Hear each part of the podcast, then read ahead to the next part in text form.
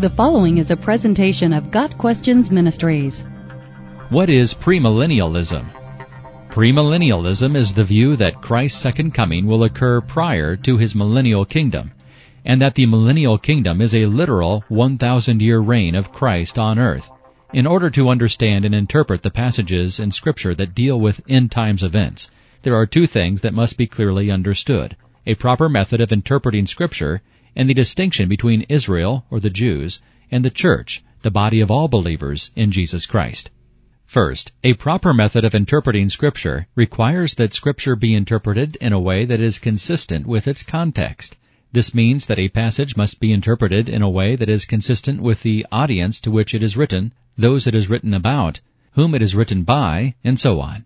It is critical to know the author, intended audience, and historical background of each passage one interprets. The historical and cultural setting will often reveal the correct meaning of a passage. It is also important to remember that Scripture interprets Scripture. That is, often a passage will cover a topic or subject that is also addressed elsewhere in the Bible. It is important to interpret all of these passages consistently with each other. Finally, and most importantly, passages must always be taken in their normal, regular, plain, literal meaning unless the context of the passage indicates that it is figurative in nature. A literal interpretation does not eliminate the possibility of figures of speech being used. Rather, it encourages the interpreter to not read figurative language into the meaning of a passage unless it is appropriate for that context.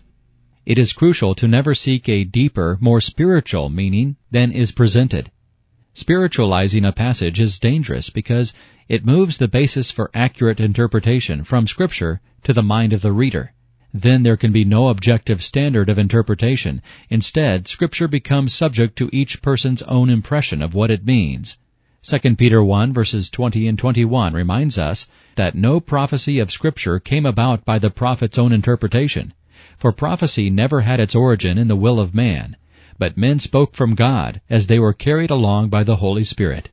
Applying these principles of biblical interpretation, it must be seen that Israel, Abraham's physical descendants, and the church, all New Testament believers, are two distinct groups. It is crucial to recognize that Israel and the church are distinct, because if this is misunderstood, scripture will be misinterpreted. Especially prone to misinterpretation are passages that deal with promises made to Israel, both fulfilled and unfulfilled. Such promises should not be applied to the church. Remember, the context of the passage will determine to whom it is addressed and will point to the most correct interpretation. With those concepts in mind, we can look at various passages of scripture that produce the premillennial view. Genesis 12 verses 1 through 3. The Lord had said to Abram, Leave your country, your people, and your father's household, and go to the land I will show you. I will make you a great nation, and I will bless you.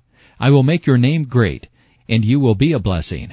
I will bless those who bless you, and whoever curses you I will curse, and all peoples on earth will be blessed through you. God promises Abraham three things here. Abraham would have many descendants. This nation would own and occupy a land, and a universal blessing will come to all mankind out of Abraham's line, the Jews.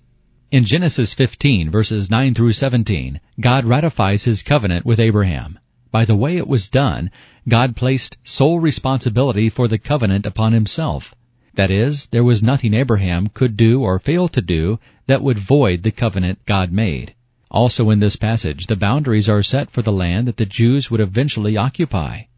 For a detailed list of the boundaries, See Deuteronomy chapter 34. Other passages that deal with the promise of land are Deuteronomy 30 verses 3 through 5 and Ezekiel 20 verses 42 through 44. In 2 Samuel 7 verses 10 through 17, we see the promise made by God to King David. Here, God promises David that he will have descendants, and out of those descendants, God will establish an eternal kingdom. This is referring to the rule of Christ during the millennium and forever.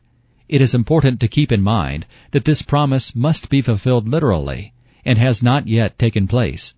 Some would believe that the rule of Solomon was the literal fulfillment of this prophecy, but there is a problem with that. The territory over which Solomon ruled is not held by Israel today, and neither does Solomon rule over Israel today. Remember that God promised Abraham that his descendants would possess a land forever. Also, 2 Samuel chapter 7 says that God would establish a king who would rule for eternity. Solomon could not be a fulfillment of the promise made to David. Therefore, this is a promise that has not yet been fulfilled. Now, with all this in mind, examine what is recorded in Revelation 20 verses 1 through 7. The thousand years, which is repeatedly mentioned in this passage, corresponds to Christ's literal 1,000 year reign on the earth. Recall that the promise made to David regarding a ruler had to be fulfilled literally and has not yet taken place. Premillennialism sees this passage as describing the future fulfillment of that promise, with Christ on the throne. God made unconditional covenants with both Abraham and David. Neither of these covenants has been fully or permanently fulfilled.